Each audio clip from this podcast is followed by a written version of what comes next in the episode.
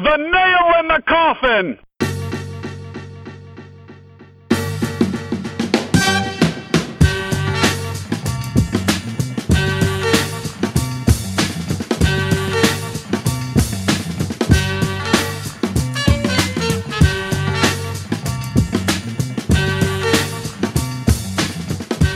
Welcome to The Nail in the Coffin. I'm Tom Valentino. Coming up in just a minute, Jason Arkley of the Athens Messenger to talk about the M A C tournament, which tips off today at The Q. We also talk a little bit about my O U Bobcats, and uh, we actually recorded this interview on Tuesday night, which is notable because we spent a good amount of time talking about the future of O U's program with the uncertainty over the future of head coach Saul Phillips looming. Ohio actually announced on Wednesday morning that Phillips' contract will not not be renewed, so the Bobcats are going to be in the market for a new coach. Still, lots of good stuff from Jason about what's go on, gone on with Ohio this year that led up to Wednesday morning's news, and he gave an awesome breakdown of the eight schools who will be playing this weekend in Cleveland. Here you go. It's Mid-American Conference Tournament Week in Cleveland, which means that uh, on the line, Jason Arkley, uh, Ohio University beat writer for the Athens Messenger. He was in uh, DeKalb, Illinois last night for the Bobcats' season-ending loss to N I U. Jason, you've made it to Cleveland? Yes, yes, I have. That's uh, that's over nine hundred miles driven the last two days. Uh, I drove from Athens to DeKalb on Monday, then from DeKalb to Cleveland on Tuesday. I'm ready to stay put for a few days. That's that trip from Athens is rough. I, I've never driven. I can't even imagine trying to drive that, because the one time I did that, it was for football when I was covering the football team down there in oh three. And at that point, we had an arrangement where I was able to travel with the team. I'm sure my ethics mm-hmm. professor over in the uh, script school wouldn't have been thrilled with that arrangement, but it uh, it worked out. But I'll tell you, even doing that was brutal, because we had to take a bus from Athens up to Columbus, and it wasn't the main airport. I feel like there was one on the southwest side of town. Yeah, the Rickenbacker. So yeah, you, that yeah, was you, it. You, yep. Yeah, you, so we you flew. bus to Rickenbacker, then you yeah. fly from Rickenbacker to like Rockford, Illinois, and then you get on the bus again to get from Rockford to DeKalb. So uh, right.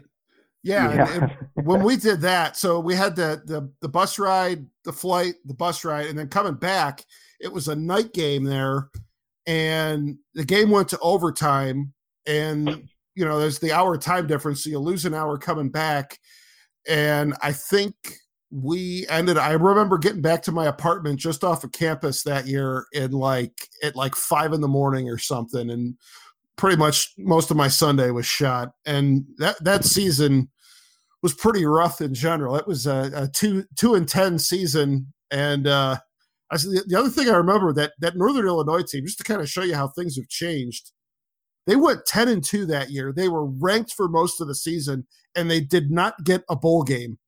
Which back in the back back in the days when there was like one for the entire conference, yeah, that's, exactly. Uh, yeah, they yeah, lost the tiebreaker uh, for the uh, the division crown and didn't get to play in the M A C championship game, and yeah they they got left out of the bowl season, which was just outrageous. But uh anyway uh back to the present. You are uh you're in Cleveland. We've got the M A C uh basketball tournament going on, uh but you did not bring the Bobcats with us. I, I gotta ask you a few questions about that. um r- rough season, man. Not uh not great.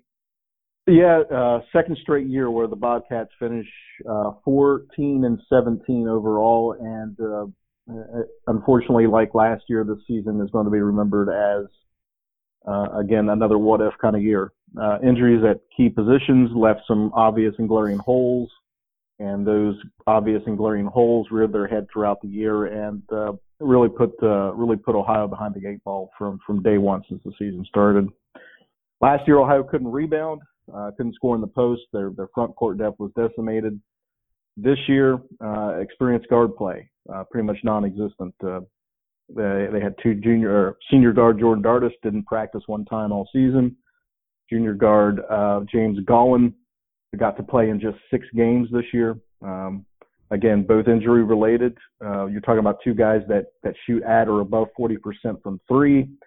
And without those two guys playing this year, Ohio promptly went out and shot under thirty percent as a team from three-point range this year. One of the, the, the worst three-point shooting effort from an Ohio team in quite some time, and, and one of the worst teams in the country in that regard this year. And, uh, Monday was another good example of that. Bobcats go say. two of eighteen. Yeah, Bobcats go two of eighteen from the arc.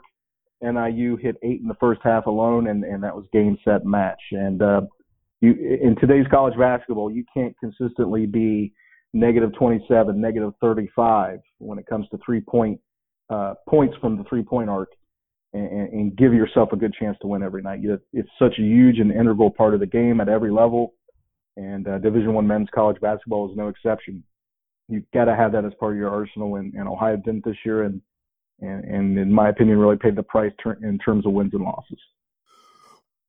All right, so last year when we talked at this time, it was, you know, a, kind of a similar season, although the reasons for that slightly different, you know, front court versus yep. back court, like you said. Yep. And I remember asking you, were the natives starting to get a little restless with, with uh, Saul Phillips, the head coach? And I can't imagine – that this year would have done anything to improve things on that front. And, you know, I, I feel like it's kind of a weird situation. He was in a contract year, and you don't normally see that, I feel like. Normally coaches get extended or they get let go before they get to the final year of, of their deal. And, you know, what what's going on there? That's the that's the big question. Everyone's waiting for Ohio A D Jim Schaus to, to make a decision on this. If you're not familiar with the backstory, uh, Ohio, uh, after Phillips' third year, had just posted back-to-back twenty-plus win seasons, had just finished as the number two seed in the Mid-American Conference two years in a row, and that seemed like the ideal time for an extension to get done, right? Uh, he was he had three years of his five-year contract completed, uh, trending upwards in the right direction. Get, get your two-year, three-year extension done and, and keep working, keep building. Didn't get done. And at uh, some point early in uh, early last year, year four, Ohio broke off negotiations. Uh, this is this is before conference play started. So uh, Ohio breaks off negotiations in year four, and there's been virtually no negotiation or any real work done on a contract extension since. So uh, you can look at Ohio's record the last two years. You can look at the fact that Ohio hasn't even made it to Cleveland for the MAC quarters in two years and say, um, that's not getting the job done, and you're right. Uh, they got to be better. Uh, but on the other hand, I find it very odd that, that Ohio administratively was was willing to put themselves in this kind of situation uh, where, where they didn't get a contract done and did nothing to – it, it looked like, you know, surface glance, it looks like Ohio made up its mind after year three when there was nothing to tell you at that point in time that that should be the decision you make. So it's been a very odd situation. Phillips had to coach out this year as, as for his job or as a lame duck or however you want to put it. And whenever that's the case, that coach usually doesn't return. Um, I'm not saying that's going to happen. I'm not saying it's not going to happen, but, but you know, you look at every coach that goes through that, that lame duck kind of year and, and, I would say nine nine times out of ten, that guy doesn't doesn't get another year at that current school. So uh, this year, uh, I think the divide grew a little bit, whereas after last year, I would have said uh, it was probably about thirty percent really unhappy, uh, you know, fifty percent, you know, this is our guy, and twenty percent kind of undecided. I think it's a pretty clear fifty-fifty split right now with within the Ohio fan base of, we got to get rid of this guy. Our program's going in the toilet. And the other fifty percent are saying, no, this guy has had horrible injury luck the last two years. When his team has been healthy, we've been among amongst the best teams in the conference. And bridging that divide right now is, is Jim Schaus, who has not uh, not tipped his hand one way or another in regards to Phillips' contract all season long. The clock is now officially ticking, though, with the season over. Uh, if you're going to make a switch, uh, that decision needs to be made quickly. You need to identify a target, land that target, and, and again, be up and running, I think, probably uh, by the end of the, the N C double A tournament. You know, you want to have that guy either hired or, or ready to, to sign on the line by by the, the championship Monday, right? Because you got to talk to your own roster. You got to see about recruiting. You, there's all the stuff you have to do. So we're in that three-week, three-and-a-half-week window right now. The clock is ticking. Schaus has got to make a decision one way or the other, and he's got to do it soon.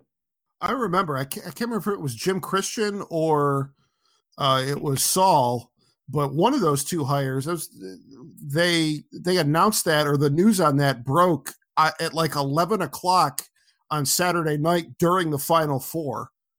And uh, that was that was that was the Saul hire. Um, yeah. I, yeah. So that's that's typically if you've got an open coaching position and and you're an A D, you're at Final Four weekend.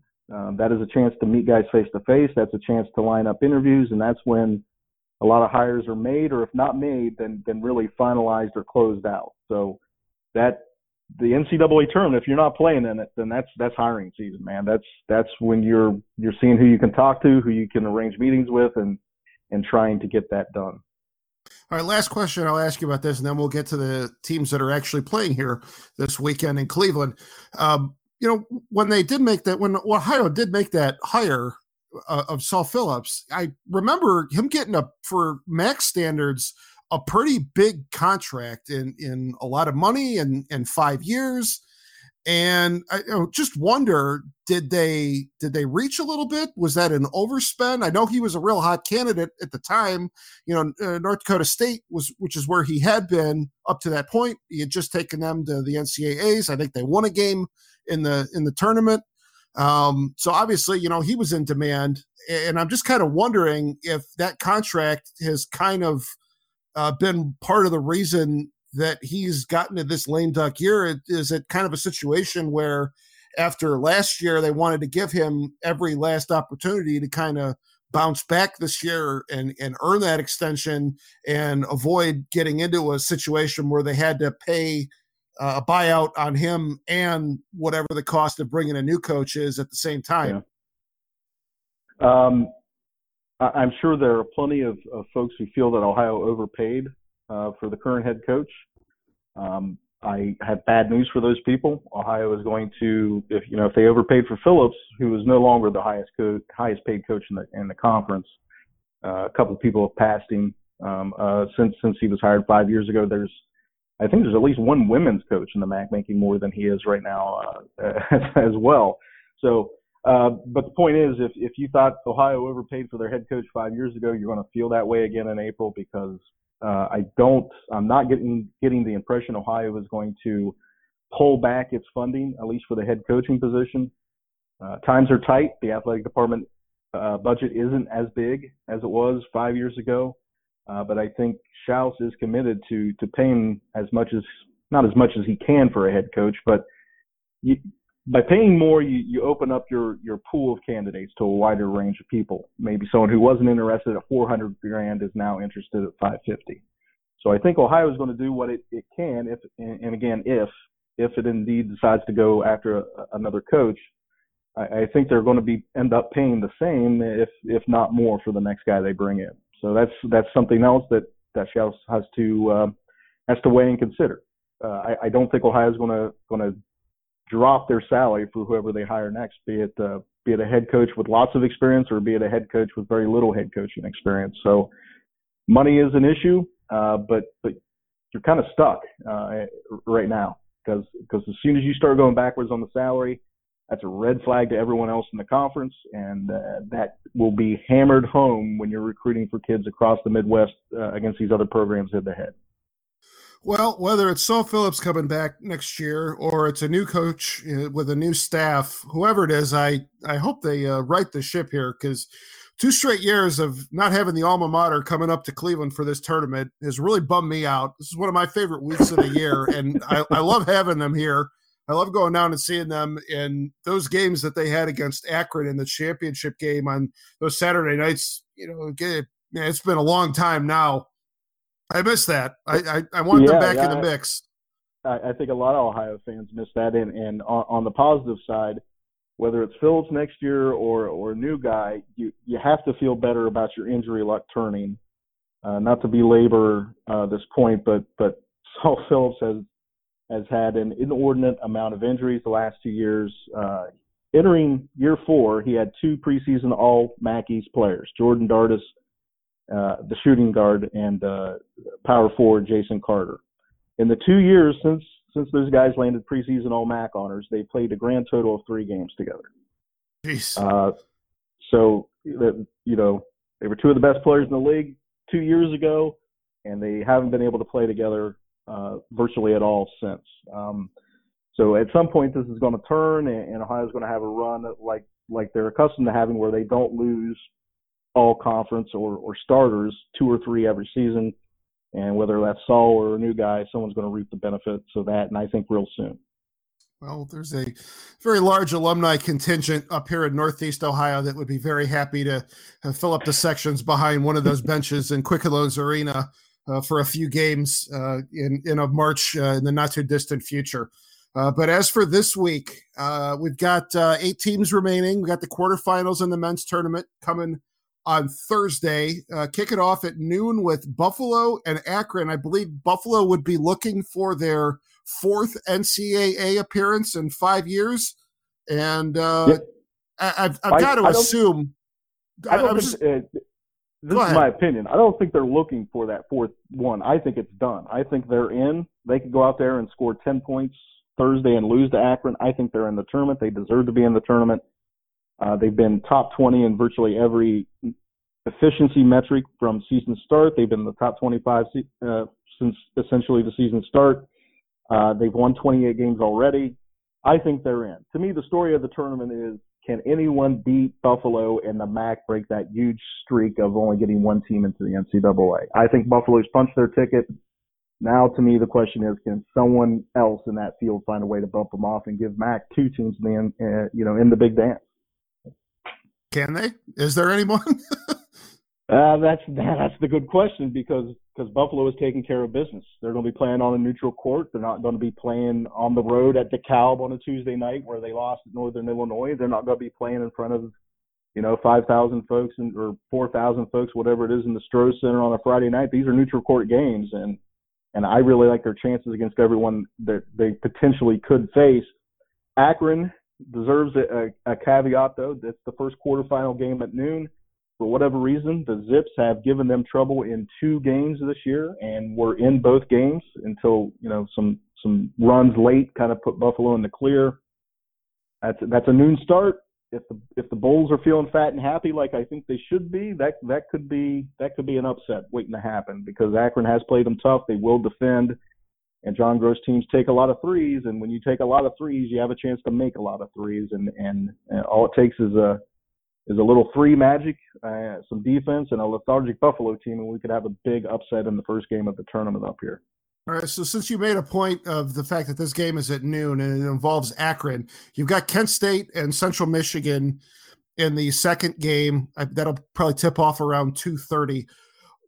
Can I just ask, what is the M A C doing putting Kent and Akron on an afternoon session when they could have them playing the night session and probably guarantee a double in their attendance of, uh, uh, for, for those quarterfinal games? I know they've I, they've I, flipped that in years past to get those teams playing at night. I know that's been done.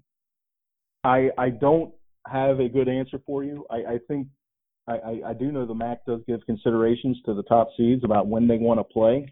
And um, uh, the only thing I could think of is, you know, Buffalo said, hey, we want the early window.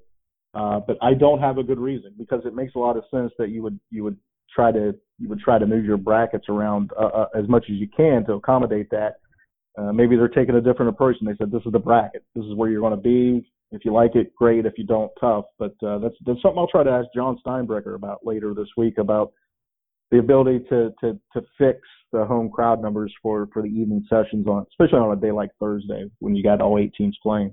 Right. Yeah. And if that is what you, if, if they're going in the direction that you s- suggested there as a possibility of asking Buffalo and getting their input as the top seed, I'd be totally fine with that. You know, you win the regular season title. I think you deserve to have that kind of a benefit. If they would want to play at noon and kind of try to space their games out a little bit more, give themselves a little extra time to recover before the semis. Uh, I guess that would make some sense. That Buffalo team, pretty senior laden, right? They, they're they, they're really experienced. A lot of familiar faces that have been there before. Five of the top seven guys in their rotation are seniors, and all five of those guys have been multiple year starters, or in the case of Nick Perkins, uh, a three-time uh, M A C Six Man of the Year kind of guy. Uh, they they've they've played. I, I've been telling people this for a while now, but but Akron or uh, Buffalo, excuse me, Buffalo this year uh, probably looks and plays like Ohio fans think that the Ohio team of two thousand thirteen uh, would have looked and played had John Groce stayed and still, instead of go, going to Illinois, because that's that's kind of the scenario that played out, right? Buffalo got into the tournament last year, a bunch of juniors, a bunch of guys that were experienced, got into the tournament, won. Their head coach came back, and, and they, they rallied together, got even closer, and have had uh, you know one of the best seasons in, in the conference history. And and and yes, there's a lot of similarities between Buffalo this season and that, that Ohio team, two thousand twelve going into two thousand thirteen, that had to switch coaches. And, and I'm sure that's driving some of those Bobcat fans nuts too, thinking, you know, that that could have been us, you know, five years ago or six years ago if we hadn't lost our head coach. But the Bulls will run the floor. Uh, they'll defend. They're they're all about tempo. The, they'll spread the floor and take a ton of three-pointers. They've got great guard play.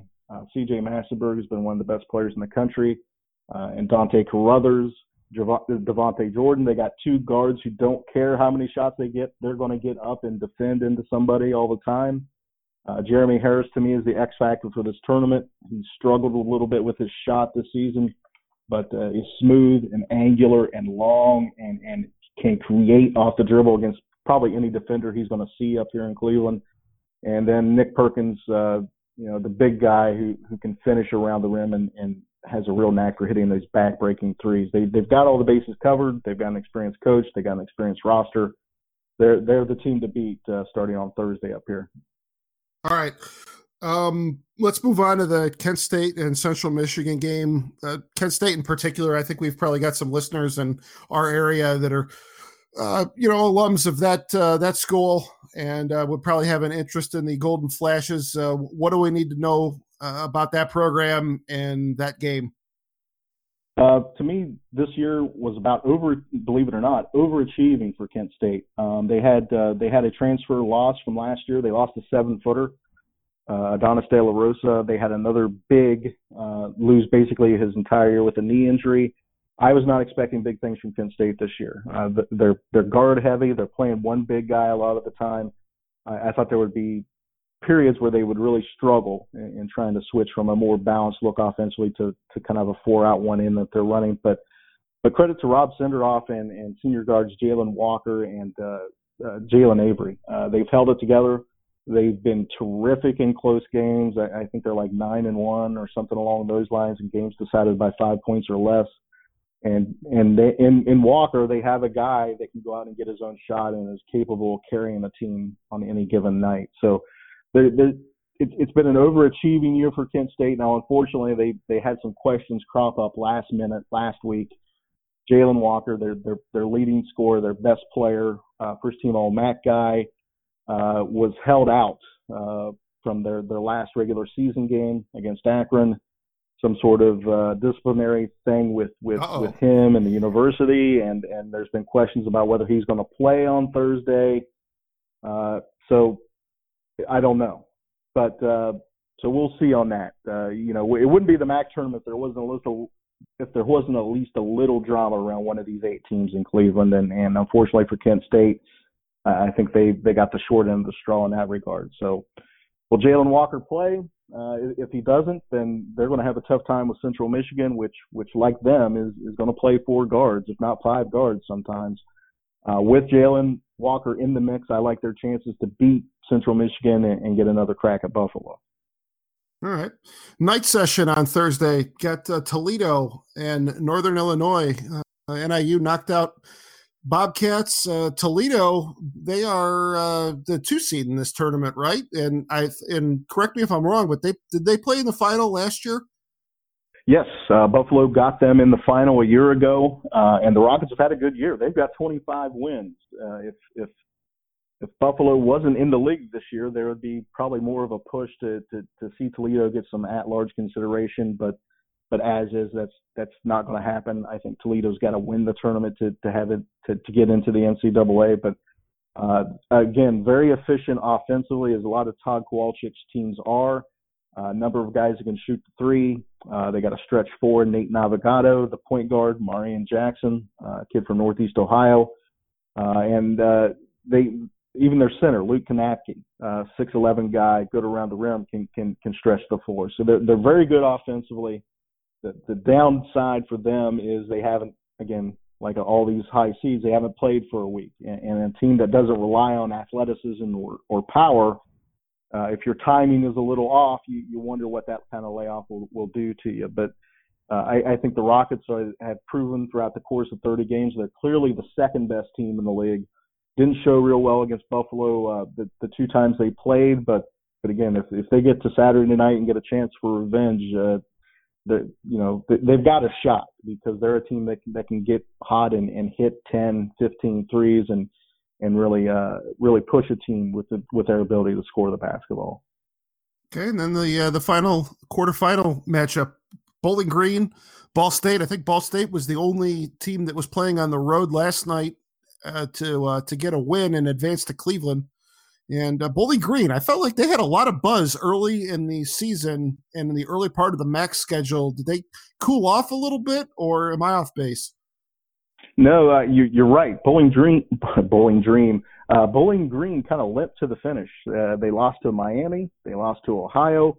Uh, I think they they they got beat by Akron, uh, and they and they lost to Buffalo. I think uh, all all within that last three week window. Uh, so they. They looked great a month ago. The last couple weeks, uh, not so much. So who's going to show up on Thursday? Uh, Coach Michael Uger, I think, is is eager to see that question answer itself, and, and it begins with on the defensive end for B G. Uh, they, they've got some good players on the offensive end, uh, but but to them, their identity is the defense. They've they've got to hunker down and defend if, if they want to win multiple games in this tournament. Uh, their opponent, Ball State, the eleven seed. Unfortunately, I think they're the most disappointing team in the conference this year. There were a lot of folks, myself included, that thought they would they would challenge, if not win, the M A C West division, and uh, just never got started. I, I don't. They had a great non-conference schedule. They they had a good net rating. You know, they were they were Ken Palm top one hundred team, uh, and and they just got they just got dump trucked in, in conference play. I, I they had a couple depth injuries early in the year, and maybe that wore on their, their regular rotation as the year went on. Uh, but to me, they were the most underperforming team when you look at where you thought they were going to be and where they finished. Now they they rallied and and won at Eastern Michigan on Monday to get the only upset so far in the tournament. But I I don't like their chances to beat B G. Uh, that's that's a tough turnaround for any team, and for a team that's probably not as deep as it needs to be and has had issues all year. I, I think the Falcons are going to going to find a way to win and get a third game against their rivals uh, from Toledo. I was going to say, I have n- nothing against Northern Illinois or Ball State, but I've got friends who graduated from Toledo and Bowling Green uh, who would certainly love to see uh, a, another a rivalry game between those two schools with a shot uh, at getting to the M A C championship game Uh, coming up oh, this yes. weekend. That that would be a lot yeah. of fun. That would be a good late uh, semifinal on Friday night. I, I would enjoy that as well. So uh, I'm I'm keeping my fingers right. crossed for that. And, and um, you're you know you're you're one upset from getting uh, Akron Kent State in the, in the first semifinal on, on on Friday too. So that could be a that could be a really Ohio centric semifinal Friday night. I'm sure the uh, folks uh, counting tickets at the box office would have no problems with that being the case. Um, Any uh, any players in specific that uh, maybe you haven't mentioned yet that uh, we need to know about, or is there anybody in this tournament that you feel like uh, could potentially be uh, an N B A uh, caliber player here?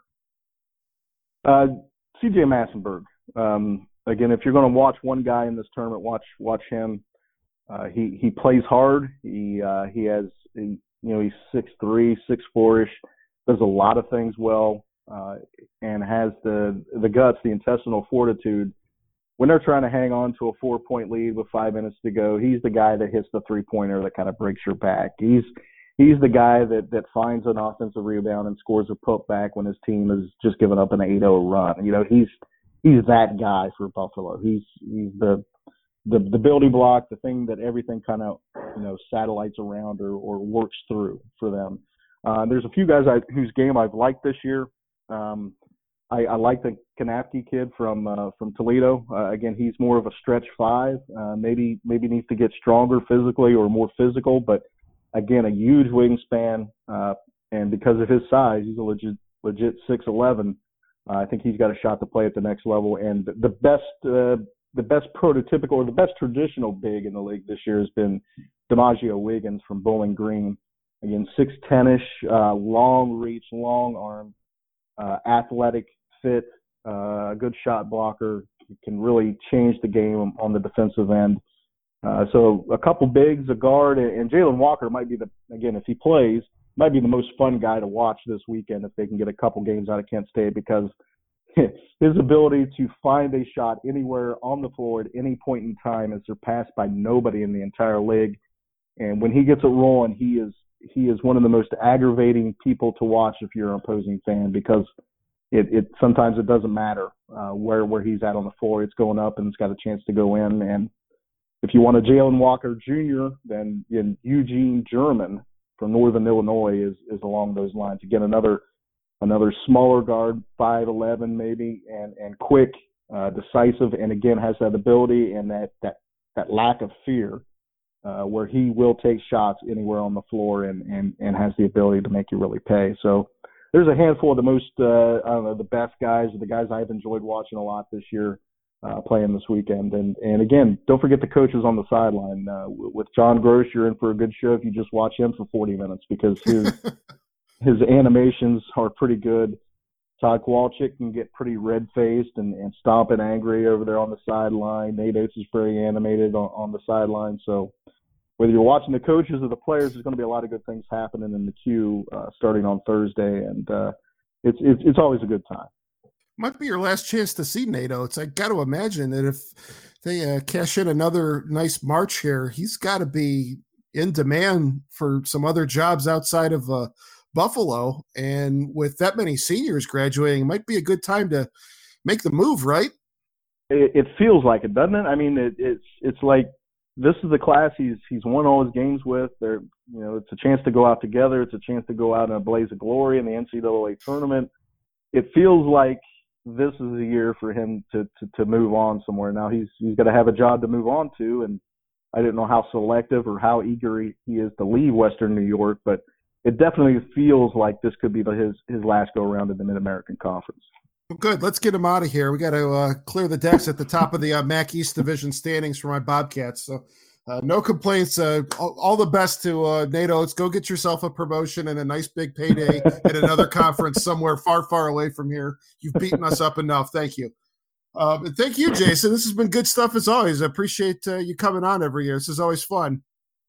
Always glad to help out, Tom, and, and maybe next year we can we can we can just mention the Cavs again. This has kind of like been their year in exile. Um, it's I, I tried to tell people last summer. I said, don't get your hopes up. This is this this is a tank year, and uh, and, and unfortunately that came that came to pass. But uh, hopefully this is a shorter process than the one Philadelphia had to go through. I'll be honest. You know, it, it's been a it's a, obviously not what we've seen here the last few years, but um, as long as your expectations are realistic, it's been not that painful this year. And maybe having a championship and four finals appearances over the last few years uh, helps soften the blow. But uh, a lot of likable guys on this Cavs roster, and especially now that Kevin Love's back, they've been pretty watchable, and it's it's it's not bad. We were down. I took the family down there last weekend, the game against Orlando, that Sunday game, and we had a lot of fun actually. So uh, it it's not all bad. I I, I you know it, they're only winning. And it's certain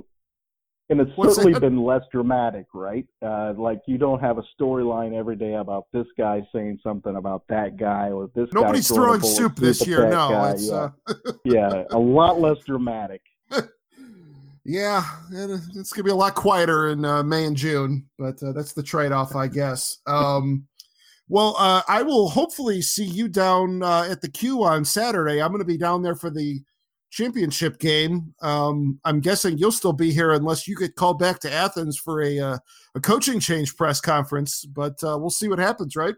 Yeah, yeah. I, I don't think it's going to happen that quick. You got to make the decision, and then with everyone playing in the postseason, uh, uh, you know, I don't expect to hire, but but that soon. But uh, the Ohio women have a chance to win the, the MAC tournament, so I'm going to stay up here and follow them through. And uh, the last few years, I've been able to, to stay through the tournament from start to finish, and I think that's the plan right now. Unless unless something really comes up, I should be there each and every day. Well, I uh, I hope you enjoy that, and uh, try to sneak in a trip or two over to Barrio, uh, a block away. It's always one of my favorite spots we were talking about before we started recording here. Yeah, I've already got one trip in, and uh, I'm sure it won't be the last of the week. All right, there it is. Big thanks to Jason Arkley for coming on the show. Always enjoy talking M A C basketball with him. If you like college hoops and you're in Northeast Ohio, head down to Cleveland this weekend and uh, check out some of the games at uh, Quicken Loans Arena. In the meantime, that's going to be a wrap for this episode. Subscribe to The Nail in the Coffin on Apple Podcasts, Google Podcasts, Stitcher, or TuneIn. You can also stream us on waiting for next year dot com. And in case you missed it yesterday, we had Pat Leonard, Giants beat writer for the New York Daily News, on to talk about the Browns' big trade for Odell Beckham Junior I uh, really appreciate him coming on the show uh, on short notice, and he brought some great info. Definitely go check that out if you haven't listened already. That'll do it for us for this week. I do believe Trev will be back next week to join me. Until then, I'm Tom Valentino. This has been The Nail in the Coffin, and we'll talk to you again soon.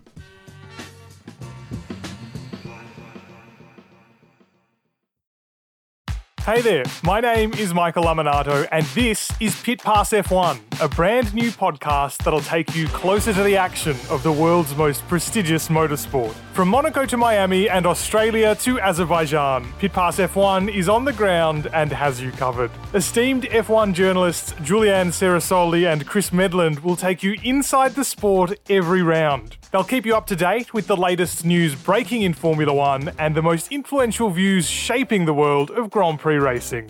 Every Friday, we'll be bringing you a track guide and race preview, and Chris and Drew will be in your feed every morning from Saturday through to Monday to keep you up to date on all the day's action on and off the track.